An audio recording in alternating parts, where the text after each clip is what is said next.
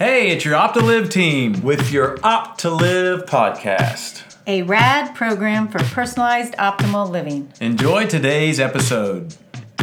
Hey, everybody, uh, it's Dr. Banter and Eric here. Uh, wanting to talk to you a little bit about why sleep, why this is so important. And uh, I know for some of us, we absolutely love uh, sleep, and for uh, others, maybe you kind of wear a badge that says, you know, I don't hardly ever sleep. And uh, Amy, I know you're you're going to go through why this seven to nine hours is so important. You want to kind of share what you know about this with us? Sure. Um, you know, we've discovered how important sleep is. We we put it as one of our four pillars, as to looking at how we can age optimally and why is it so important. Um, you know, sleep is crucial to our body. It's we should be spending a third of our time sleeping. It's as important to us That's as interesting. getting. That's right. It's as essential to survival as like food and water, and and I don't think people ever even look at that as to why is it really that important. Because without sleep,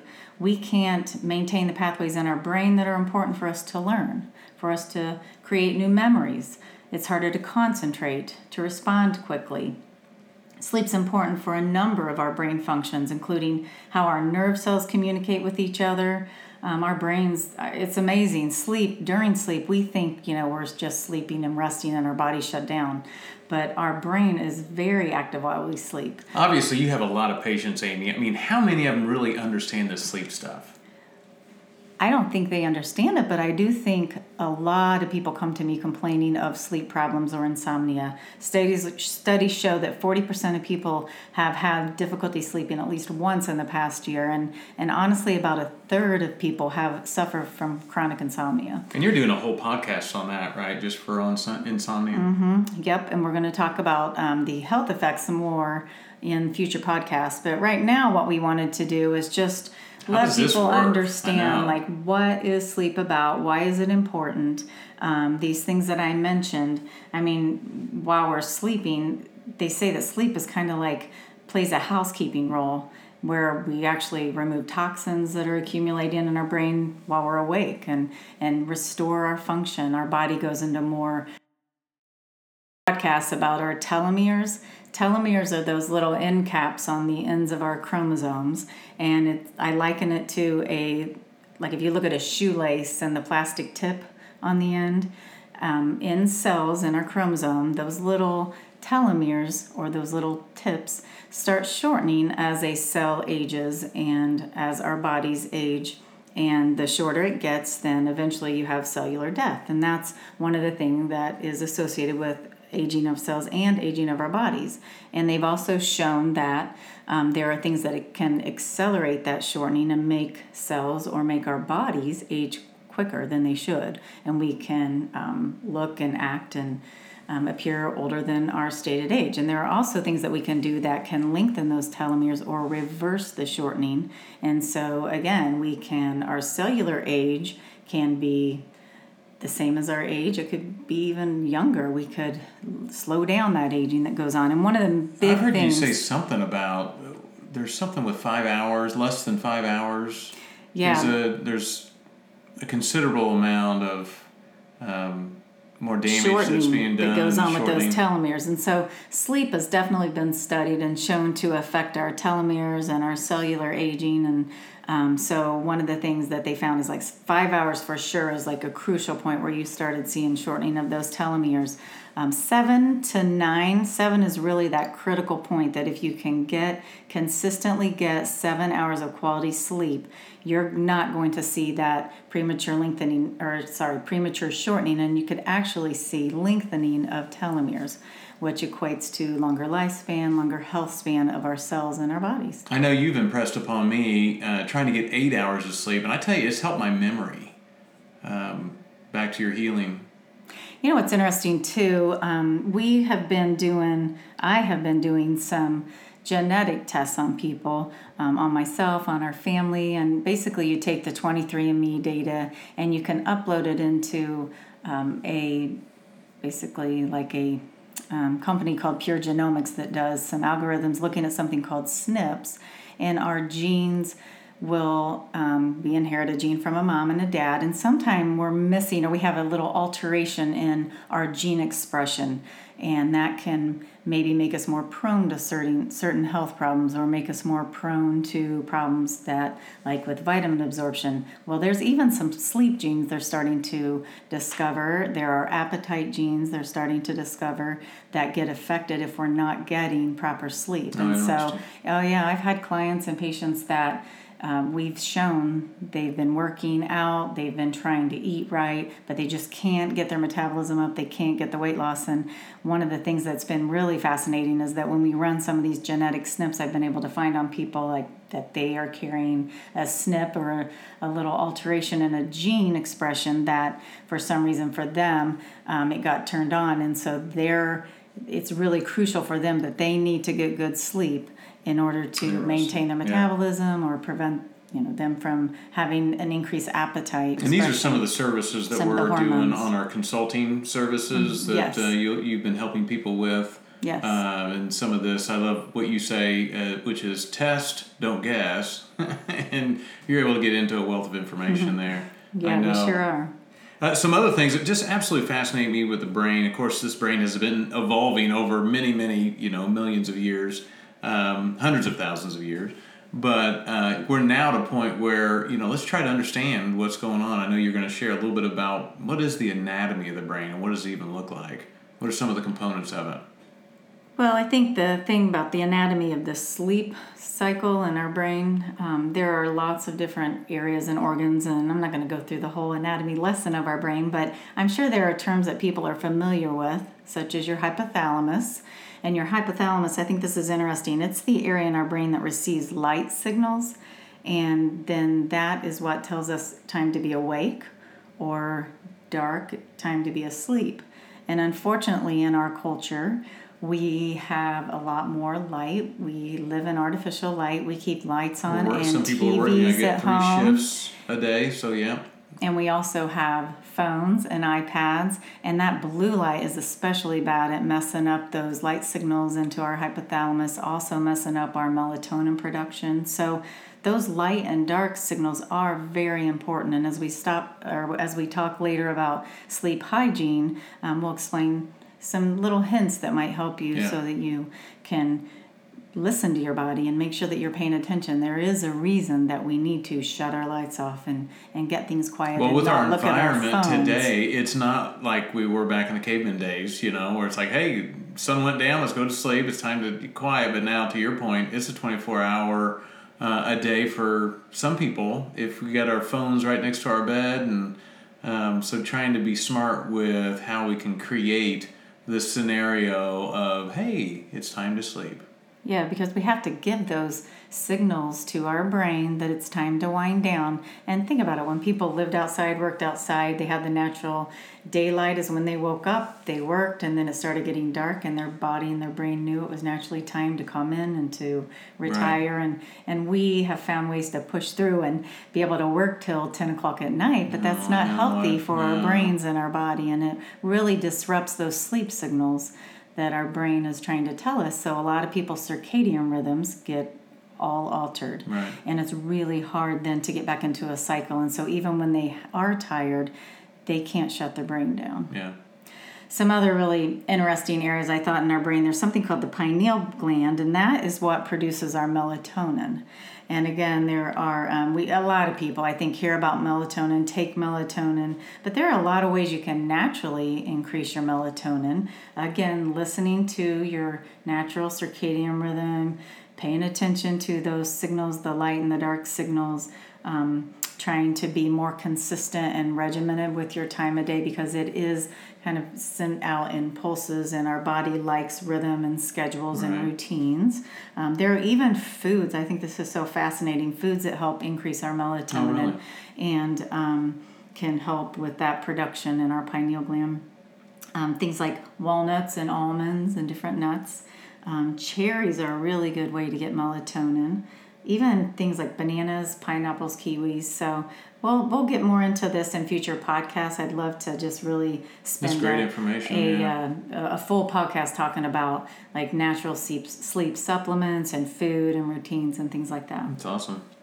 Um, and there are other areas, the amygdala, which um, it's it's the area. It's like our emotional control center. It's also involved in sleep and especially the REM sleep. And um, you know, our amygdala is uh, people. We've been working with people that have um, been victims of trauma and abuse, and and that poor amygdala, which it, it just gets really it's the alarm stressed system, and, mhm, right? and it gets overly taxed and, and confused and and so then what happens is these chronic sleep disorders occur because our amygdala's signals are really altered as well. And so things that we can do breathing meditation mindfulness all of that can kind of help um, reset our signals so our amygdala doesn't always feel like it has to be on and in that stress it's, you know Yeah, because it's constantly monitoring the neocortex, our thinking, our thoughts.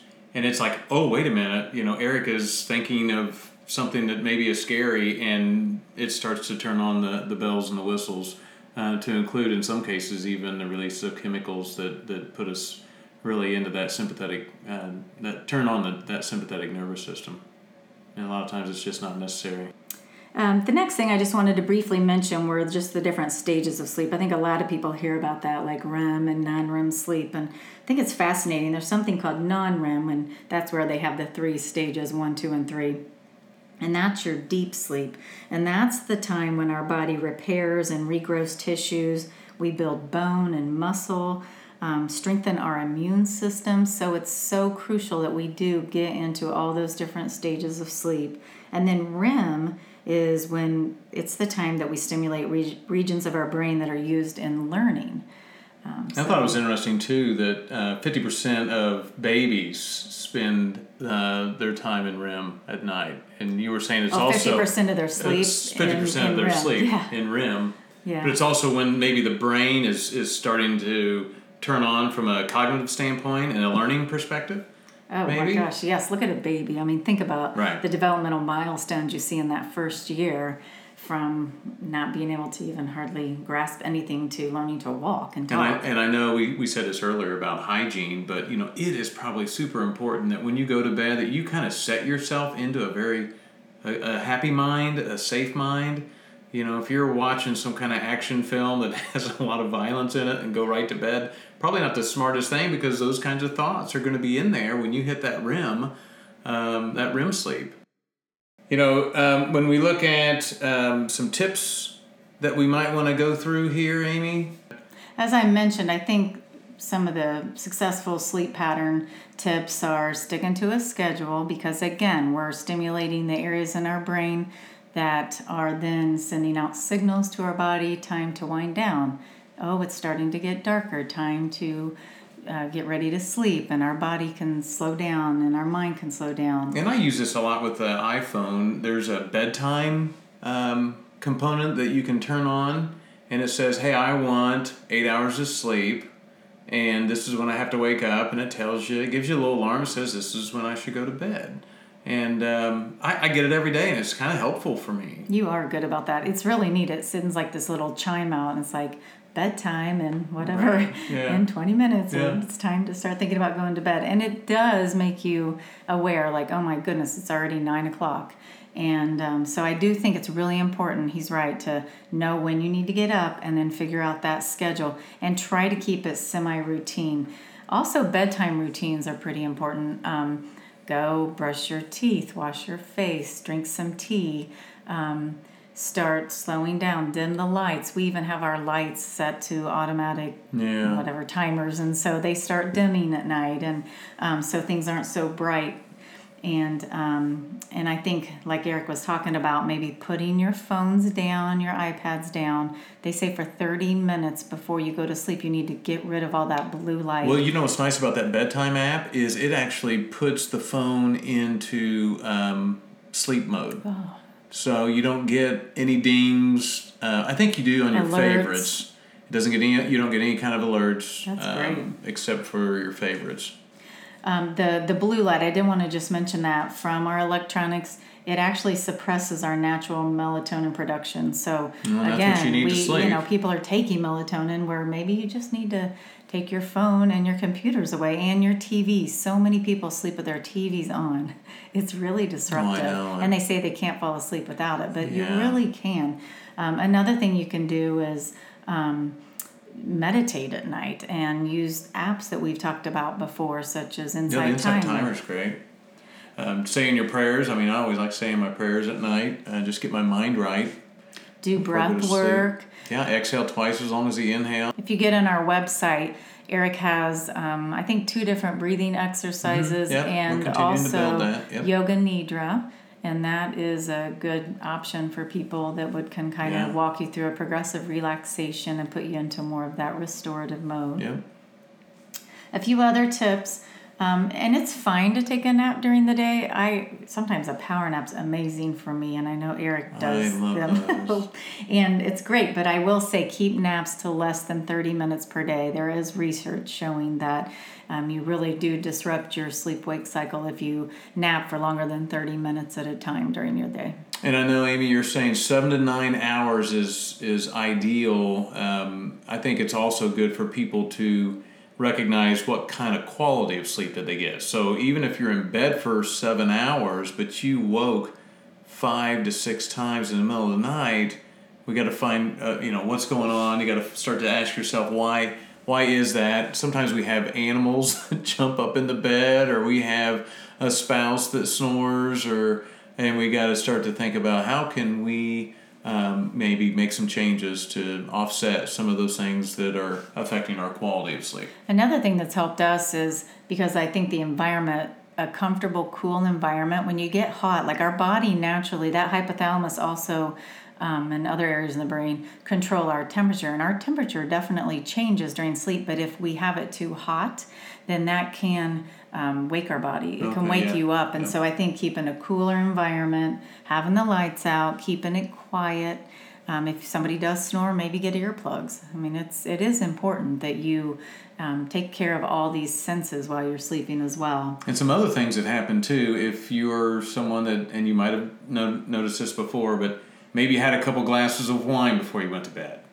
And, you know, once that sugar, you get that sugar crash at two or three in the morning, the body wants to wake up. Mm-hmm. So if you're finding yourself doing that, then you might want to start to be a little bit more aware of, you know, maybe maybe it's not every night, maybe it's you know once or twice a week. Or a half have- a glass or a small glass if you are glass. having something Yeah. at dinner. Because I do think a lot of people will tell me, well, I can't fall to sleep, so I, I drink a glass or two of wine every night, but then I'm up at two or three in the morning. And it is true. You're right, Yeah. Eric. Those sugar crashes. Yeah, you don't want heavy that. meals do that as well. So if you eat too heavy of a meal right before going to bed, your body's digesting all that and then all of a sudden you're having kind of that drop in your sugar in the middle of the Right. night and it, it does create physiological changes that'll alert your brain and your body will wake up the next thing i was going to mention is um, avoiding caffeine and a lot of people may say oh it true. doesn't affect me but in indirectly uh, it will and that can be something that yeah you fall asleep fine but then in the middle of the night you wake up